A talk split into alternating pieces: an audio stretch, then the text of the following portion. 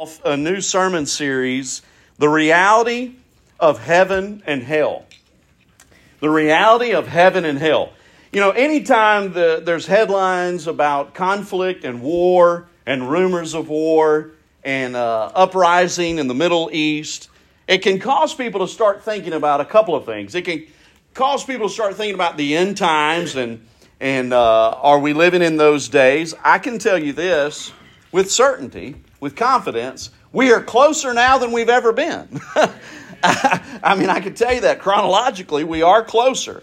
Uh, we don't know the day, we don't know the hour, but we certainly should be responsible for being prepared. To say, I don't know the day and I don't know the hour, does not give you an excuse not to make preparations, not to start thinking about end times, not to, uh, it, it shouldn't give you an excuse to, oh, well, prophecy is confusing, so I just won't go there it's really something during these times that should cause you to get more in God's Word and to get more of God's Word in you. You know, sometimes you can go through the whole Bible and you can read it from Genesis to Revelation, but if it doesn't get in you, then it didn't do what it's supposed to do. So don't just get in the Word, make sure the Word gets into you. But as we kick off this sermon series about the reality of heaven and hell, as I've been preparing for this, a couple of things have stood out. First of all, the belief in a literal heaven and a literal hell has dropped off in the most recent surveys. Um, I noticed trends uh, when you look at uh, graphs. You, you, notice these trends, and you notice that there may be a, uh, a consistency, and it may be stable, and then it may have a drop off or a spike. And you always want to look at that. I noticed that during the 1950s, uh, the number of Americans who called themselves Christians during the 1950s averaged around 85%. 85% of Americans in the 1950s described themselves as Christians. In 2012, the last numbers that we have of, uh, from Gallup, you know, in 2012, uh, the number of self identifying Christians in America had dropped to 66%. 66%. For the 1950s to uh, 2012, it had dropped that significantly. And because of that, now uh, you can uh, wager as to why it changed. There was certainly a cultural shift. There's certainly been a change in the demographics of America, and that does have an effect on this but also because the number of people identifying as Christians has dropped off. See if you don't find this interesting. The number of Americans who believe in heaven, who believe in heaven, and, and this doesn't differentiate or identify it as a Christian heaven or paradise in Islam or nirvana for the Hindus and Buddhists. It doesn't identify it differently. It just says, Do you believe in heaven? The number of Americans who say they believe in heaven in the most recent survey of 2019, 67% of people believe in heaven. In the 1950s, I looked this up, that number was 92%. So there's been a a tremendous downfall in the number of people believing in heaven. I do find it humorous that the number of people who believe in hell is always going to be less statistically than those who believe in heaven. I don't know if that's wishful thinking or what, but even in this survey, the number of people that believed in heaven was 67%. The number of people who believe in hell was 57%. So a 10 percentage point drop off or difference in the number of people who say, Yeah, I believe in heaven, but no, I don't believe in hell. Maybe that's just you don't want to believe that there's a place of eternal torment or damnation, but that doesn't change the reality of it. When you fall, you may not like gravity, but that your opinion of gravity does not have an effect on the principle of gravity. Amen? Amen. So, some, as we go through this series, hopefully, uh, you will see that both heaven and hell are literal places. We're going to talk about them. We're going to study them and talk about what the Bible says about heaven and hell. Because we don't, we're not here in church, we don't assemble together to understand what their uh, philosophers say about heaven or about hell. We don't gather together to find out what the medical community believes about heaven and hell. We don't gather together to find out what scientists, chemists, or biologists say about heaven or hell. We gather in assembly as believers. We gather together to find out what God's Word says about heaven and hell. This is our plumb line. This is where we get our beliefs. This is our foundation. And if we don't stick to it, then it's no wonder why the world is so confused about Christianity, about heaven, about hell, because they're looking in all the wrong places. But we're going to go to God's Word and we're going to see what it says. I hope to show you something about heaven or hell during this series that perhaps you had never really thought of. Like today, for example. Today, in our kickoff of this sermon series, we're going to be looking at something that's kind of interesting to me. Did you know that there are things in hell that should exist in every believer? There are things in hell that should exist in every believer. Now, to find that, go to Luke chapter 16. Luke chapter 16, beginning at verse 19.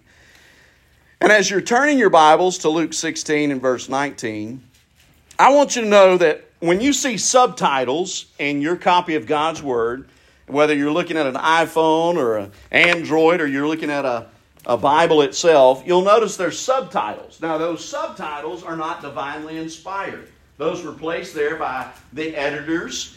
Uh, the different translations will sometimes put subtitles to help you understand it segueing into a different topic from the previous verses.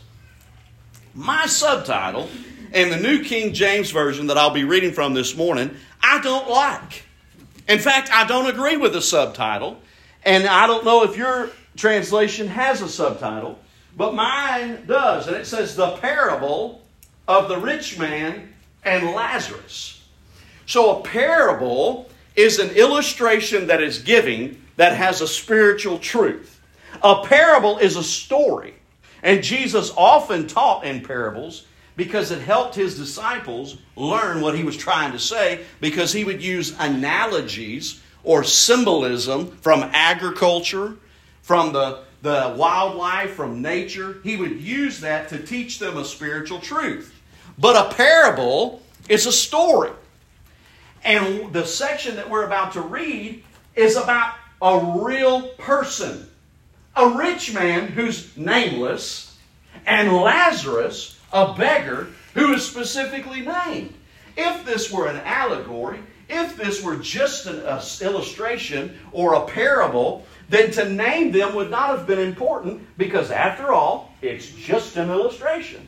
But the fact that they're named, specifically Lazarus' name, tells me that this is about two individuals that are just as real as you and I are, and that Jesus obviously knew them, but even his disciples and the community would have known this rich man that he referenced and Lazarus.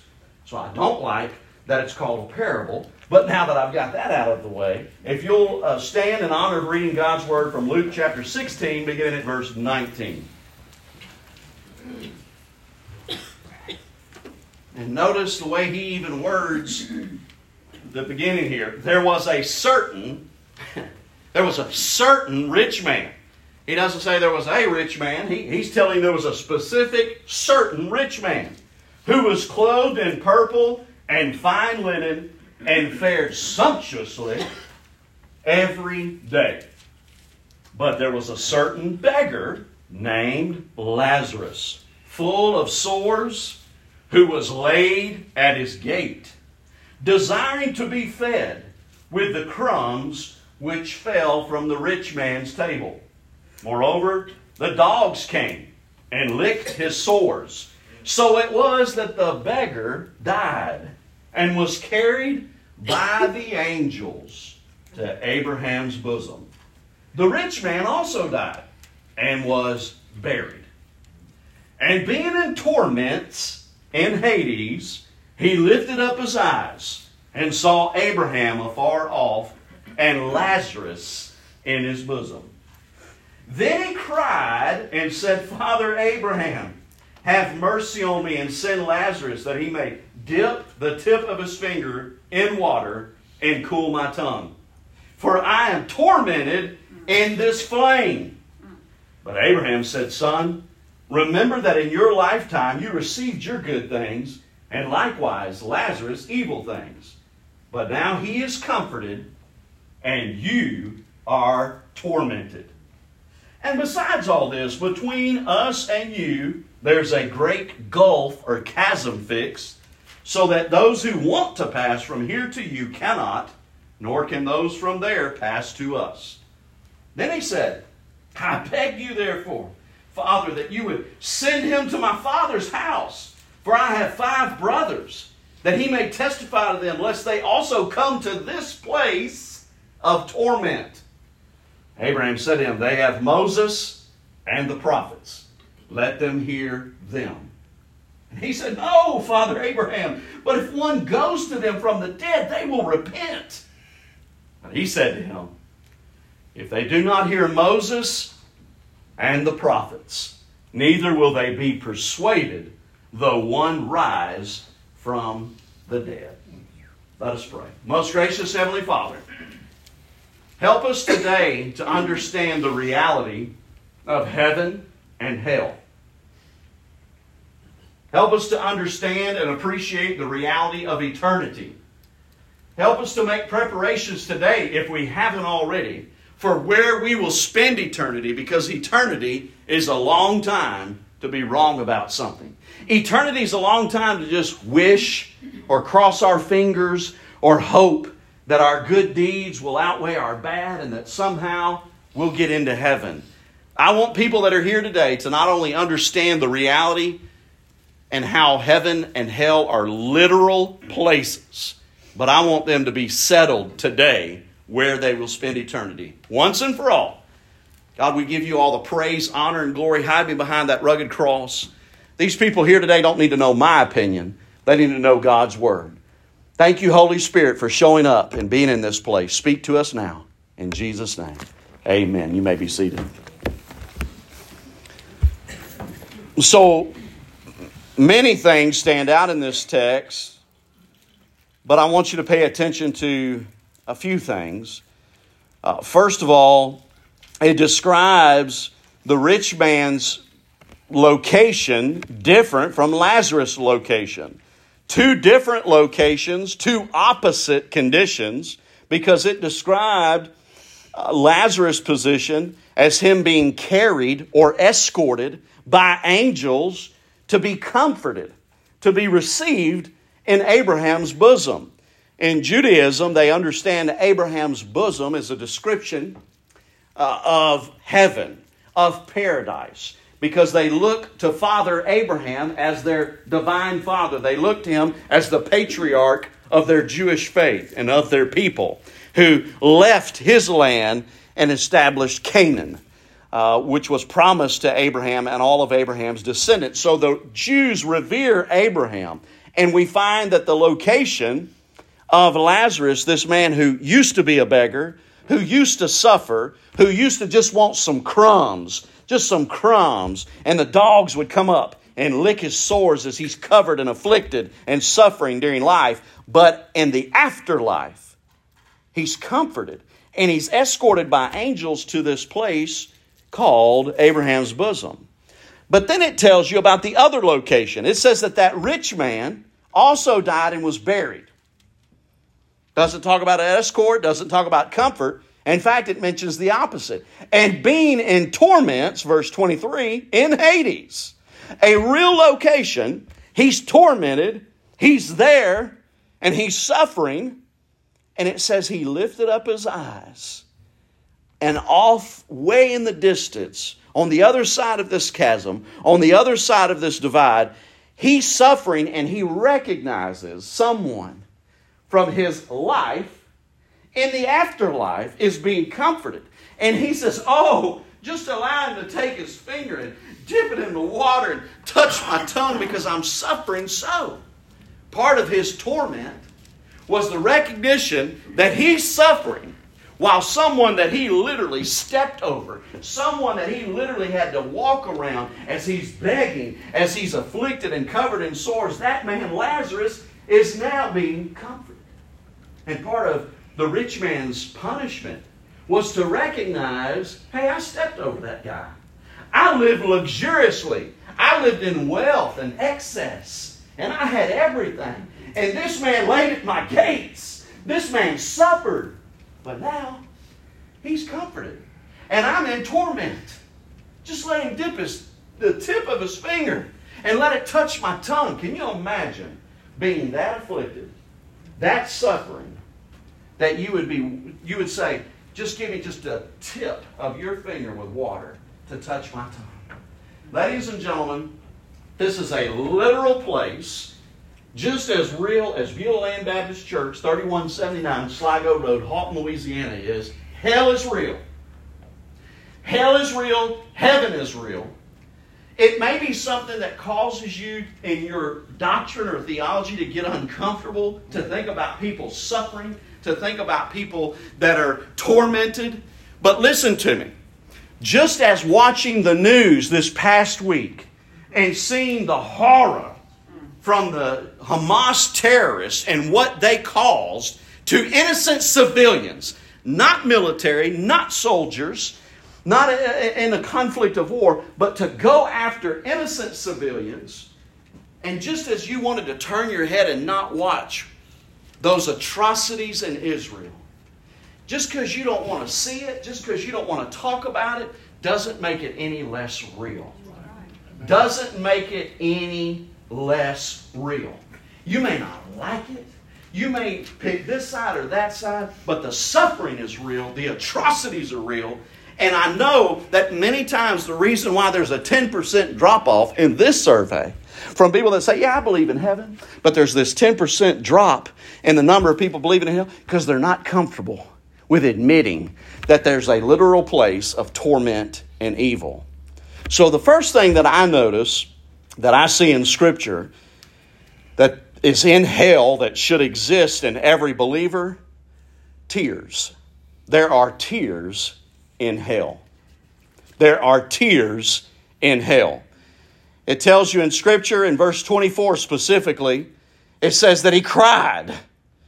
He was so tormented that the rich man cried. Now, for a prideful person that thought he was self made, that thought he had all this money and all this wealth, it mentions purple, which is the color of royalty. It mentions his excess and all that he had. You know, death is a great equalizer. Denzel Washington is not the only equalizer. Death is the great equalizer because you see, in life, you may have a lot or you may have a little. But at death, there's a great equalizer. We're all on common ground. This rich man, after he had lived with all of his wealth and excess, it describes Lazarus' death and how he, Lazarus, was received by the angels and comforted by the angels. Listen to what I'm about to tell you. As a pastor, as a chaplain, and even as a law enforcement officer, I have had some would call it the burden. In many cases, it has been a privilege and an honor. But I have been at the deathbed of many a person in a hospital, in a vehicle, and in other places where I've watched people, including my own family, my own sister, my own mama. I've watched them cross over. I've watched what happens when people go from this life to the afterlife.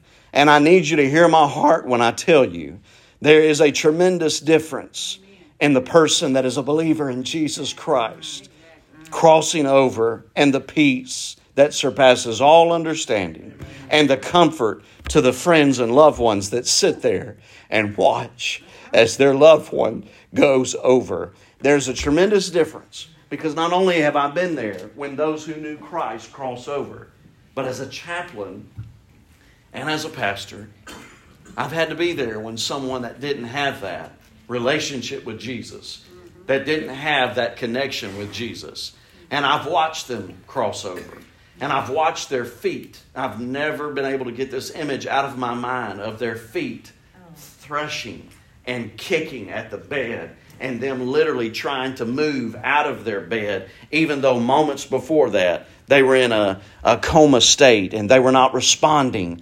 And as they crossed over, it was not peaceful and it was not comfortable for me. It was not comfortable for anyone in that room. The crossover is different for the rich man and Lazarus. The crossover is different for the believer and the unbeliever. I've seen it, I've experienced it. Lazarus was comforted and received and escorted by angels. As a believer in Jesus Christ, when you cross over, you will not cross over alone. I know. We were just talking about it just a minute ago. If we are living in the end times, on one hand, there's some excitement. And on one hand, there's some uh, maybe some anxiousness about it because you just don't know.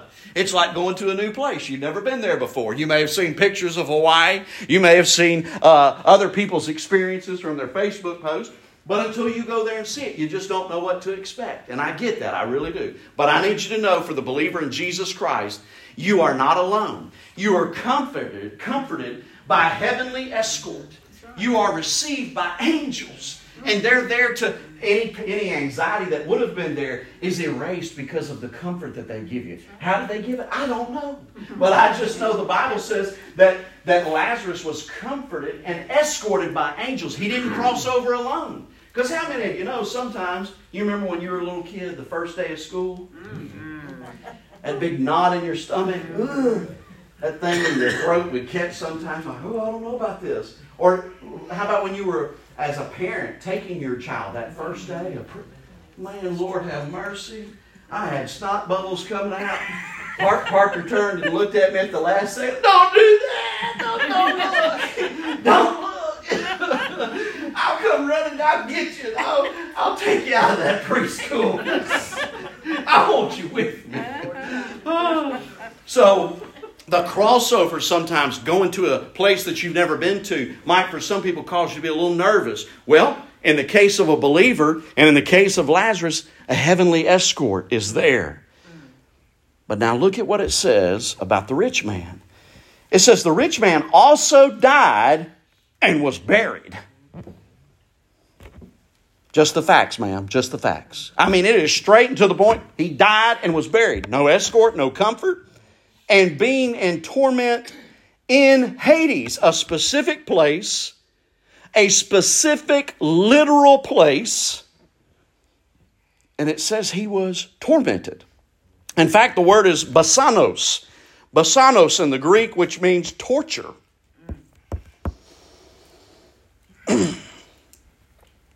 we're, as we go through this series, we're going to read other verses that talk about the isolation.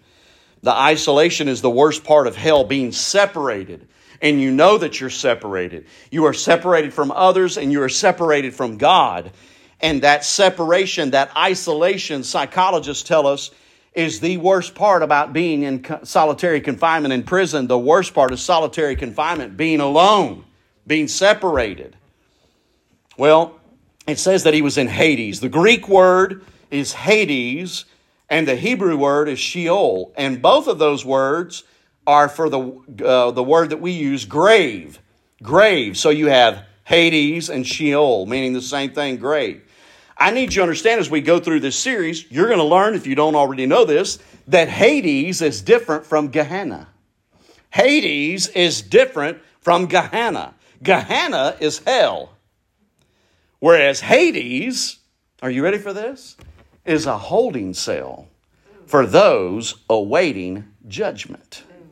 And that in and of itself is a scary thing because if you've ever been a part of our wonderful criminal justice system, one of the hardest things for people that go behind the wall, that's what we call it when you're behind the wall, um, the hardest part is not knowing what's going to happen next. When will I be arraigned? When will I have a court appearance? When will a lawyer come and talk to me? When can my family visit me? When will I have money on my books? These are questions. As a probation and parole officer, I get asked every day, three times a day.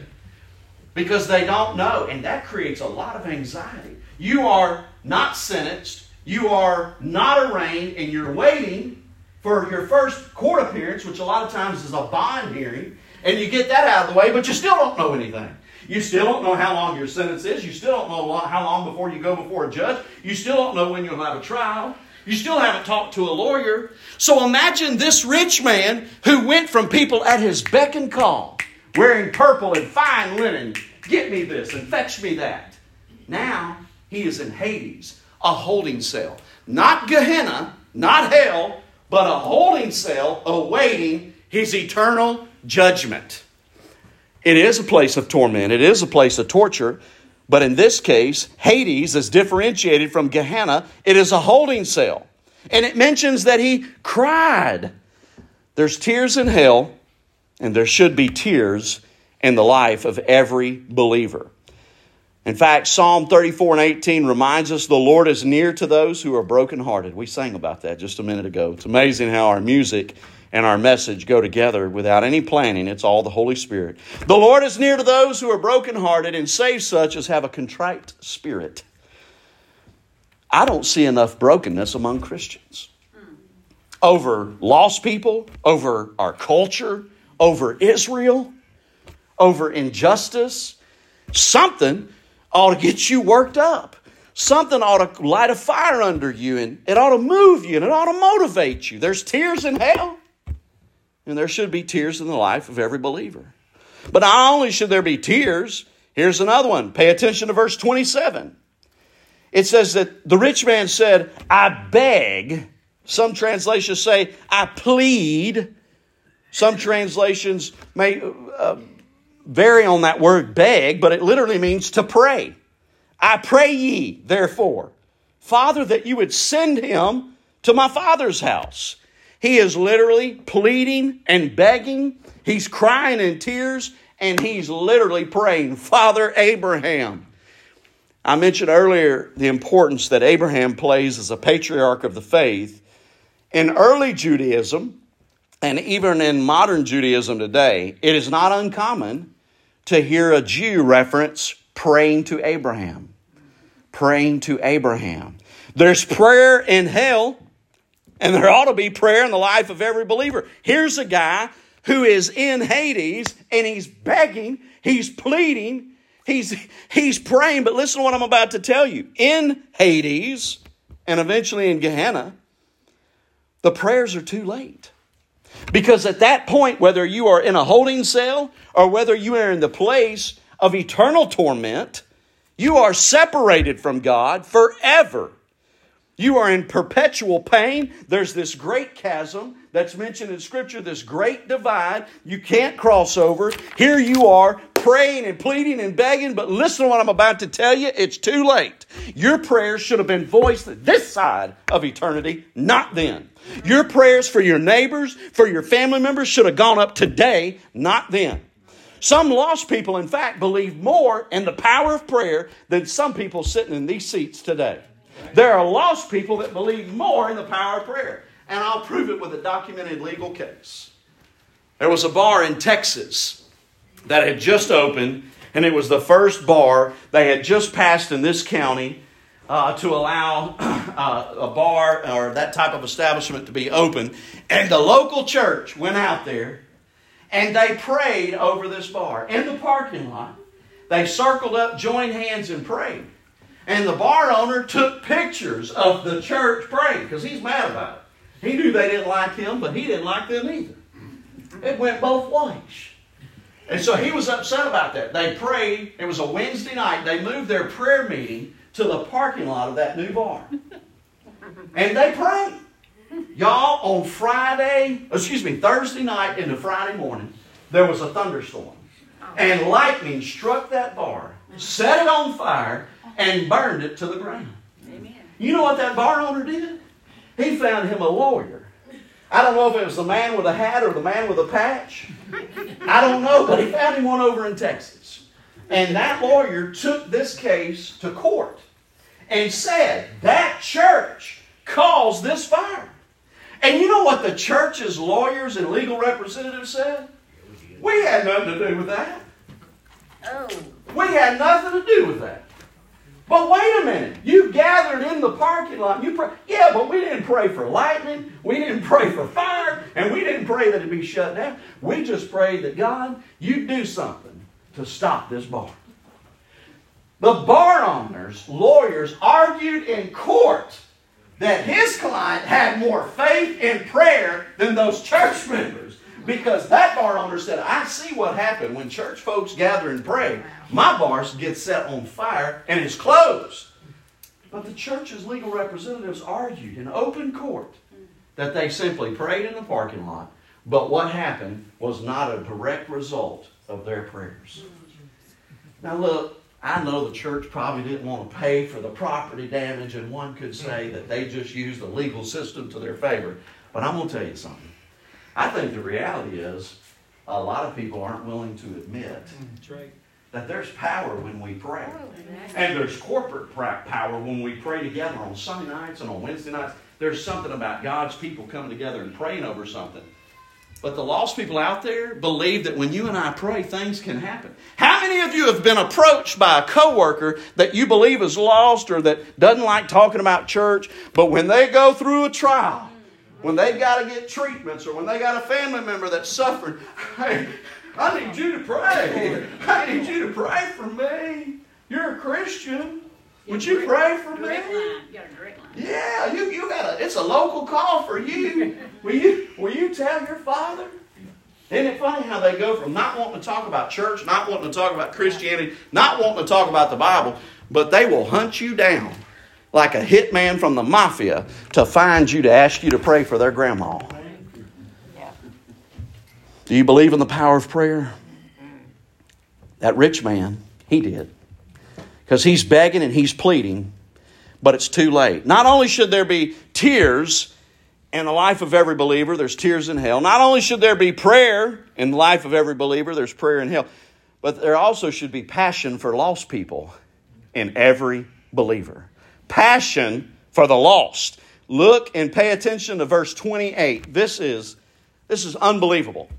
This man, the rich man, is so passionate about his brothers that look at what it says. For I have five brothers that he may testify to them, lest they also come to this place of torment. That means it's a literal, physical place. I don't want them to be here with me. I don't want them to be in this place of suffering and torment that I'm in. I'm so passionate about my brothers. Please, I beg you, therefore, Father, that you would send him to my father's house. Are you passionate for lost people? You can sense the desperation and the passion in the rich man's prayer. If we really believed what we claim to believe, we'd be more passionate about witnessing. We'd be more passionate about praying. We'd be more passionate about serving. We'd be more passionate about giving. But here's the thing after death, it's too late. Our time to share is now. Our time to go tell someone is now. Our time to give is now. Our time to serve is now. I think one of the biggest torments in hell, not only does it last for eternity, but it had, you have all the time in the world to think about what you didn't do and what you should have done.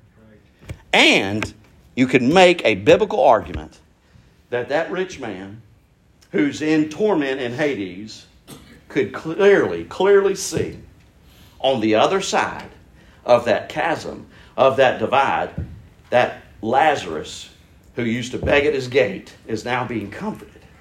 That's part of the torture of knowing that he's being comforted, you are in torment.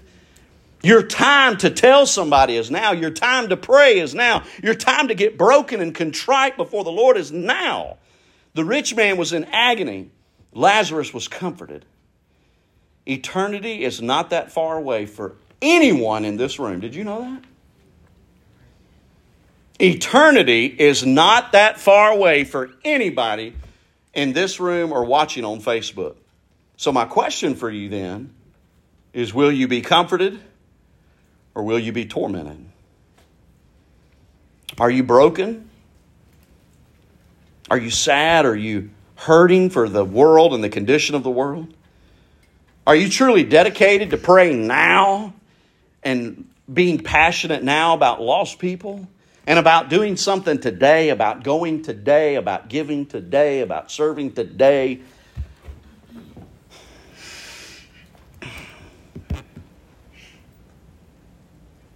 Sometimes life can hit you in the middle. just punch you right in the gut and uh, make you realize that we take so much for granted. We take our health for granted. We take our time for granted. We take people for granted. Well, I believe God wanted you to see today and this scripture of the rich man and Lazarus that the time to do something is now. Procrastination is a tool of the enemy. Let's pray.